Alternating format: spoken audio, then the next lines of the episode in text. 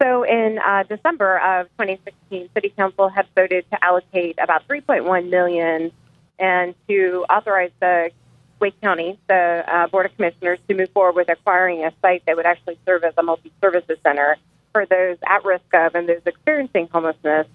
And um, on Monday, March 20th, uh, the the county authorized uh, between 4.2 and 4.6 million um, to go towards the acquisition and upfit of that space and to move forward with actually acquiring it. So the county will own that building uh, through an interlocal agreement with both the city and the county. And then Catholic Charities and the partnership Stand to Prevent Homelessness will work with all of our community partners to determine what type of programming and uh, classes and uh, employment opportunities that will be available at the center.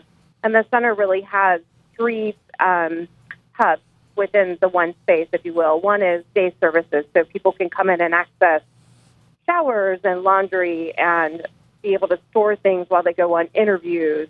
So coming in, using things as needed, not necessarily being connected to a program, but coming in and getting necessary services. Um, then you have the meal distribution that we're currently provided downtown at the City Outreach Center. That will come with us on the weekends. So we will continue to provide, you know, three to five meals on Saturdays and Sundays to those that are hungry and or homeless in the community. Um, we have just surpassed 212,000 meals at our current center that we've been operating since June of 2014. So we, we don't see um, the need lessening, unfortunately. So we will bring that with us to the new, for it really to be a neighborhood resource. So for meetings to be held there, um, all sorts of things. And so we're still really working through that. We've had a few focus groups.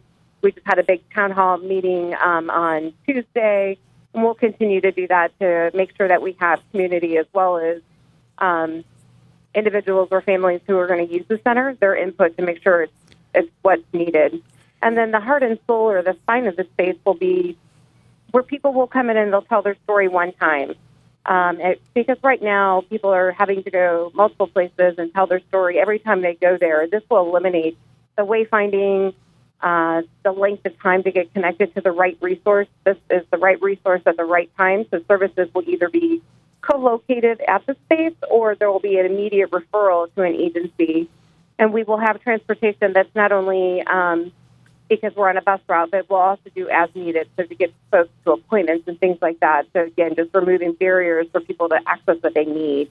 And we um, also anticipate having some behavioral health and uh, medical health services on site, so basic care um, to help our community partners with the hospitals uh, lessen the burden for folks who are going there for things that we could provide in a in a, a format such as a multi-services center. It's such an exciting thing because uh, knowing from experience in in trying to work in these areas before, uh, I have had and helped other charities in other cities to do the, this centralization, which seems to be one of the major problems. Is that there's help available, but you just can't seem to find it when you're in the need for help because you spend most of your time telling your story over and over and over again. So that's just fantastic. Yeah, absolutely. We do have uh, tremendous uh, nonprofits in our community. They're doing just incredible work. Um, so we want to make sure that we're maximizing what they do really well um, and making sure that they're also not getting um, folks that are coming to their agencies presenting with things that they're not able to help. So we want to lessen the burden on agencies as well as people in the community. So you're right. It's essential that we have one place where people come in and tell their story. Then that the referral is um, it's it's an immediate referral, so it's not a cold referral that then goes out and all the agencies are currently using a standardized assessment tool. So we're using that tool to determine what intervention is needed, and then working with the household, whether it be a family or an individual, to determine a plan. Because there's like usually multiple things that are that are going on, and it's helping to prioritize where to start and how that journey is going to look with that person's input. So, what do you think is the biggest differences now that you've acquired this area? Uh, is it closer to the transportation? You said it was near bus garage, so I mean, this is the opportunity to have better transportation with this new facility as opposed to where it currently sits, right?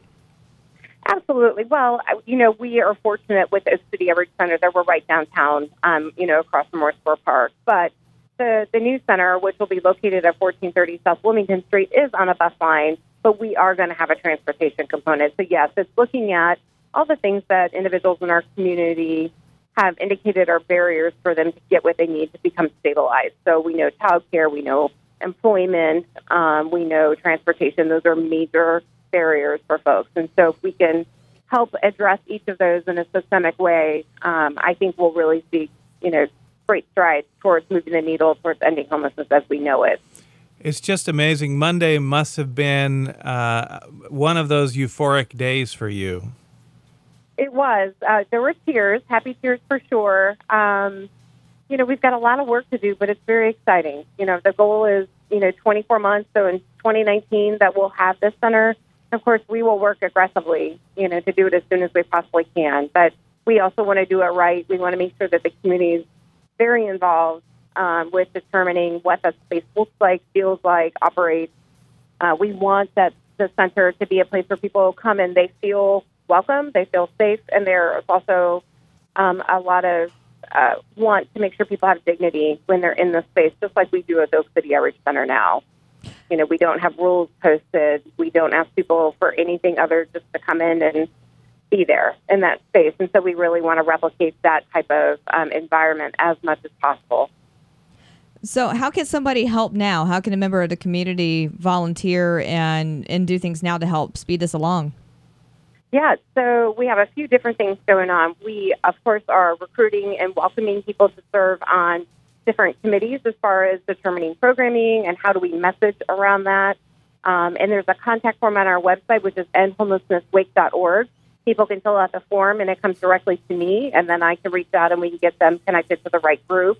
Um, I think, you know, volunteering at the City Outreach Center is always a want and a need, whether you can provide meals, you can do a toiletry drive, or you just come in and spend time at the center. Um, our, we probably have the best volunteer gig in the world, I think, is really our, our volunteers come in and they really just hang out. Um, our center operates itself because the guests, you know, are they can throw their own plates away and things like that. And the groups that come in and provide the meals provide everything from the fork to the desserts. And um, so the center really operates very smoothly. So we just want people to be in the space, to be in community with other people.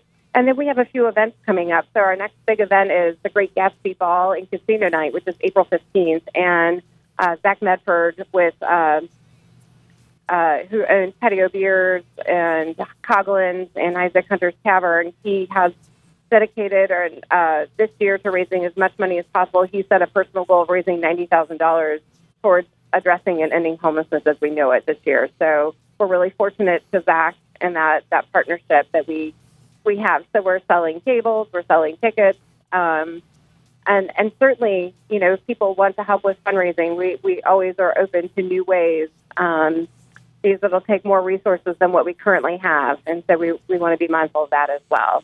Well, we we're this here. amazing building, so That's we want to do all we can. That's so fantastic. It really is wonderful. Great news. We always love to have good news on and always love to have you on. And of course, we're we're here to help as as a, a media helper and uh, just happy to do so. Thank you so much for sharing the good news with us. Thank you so much.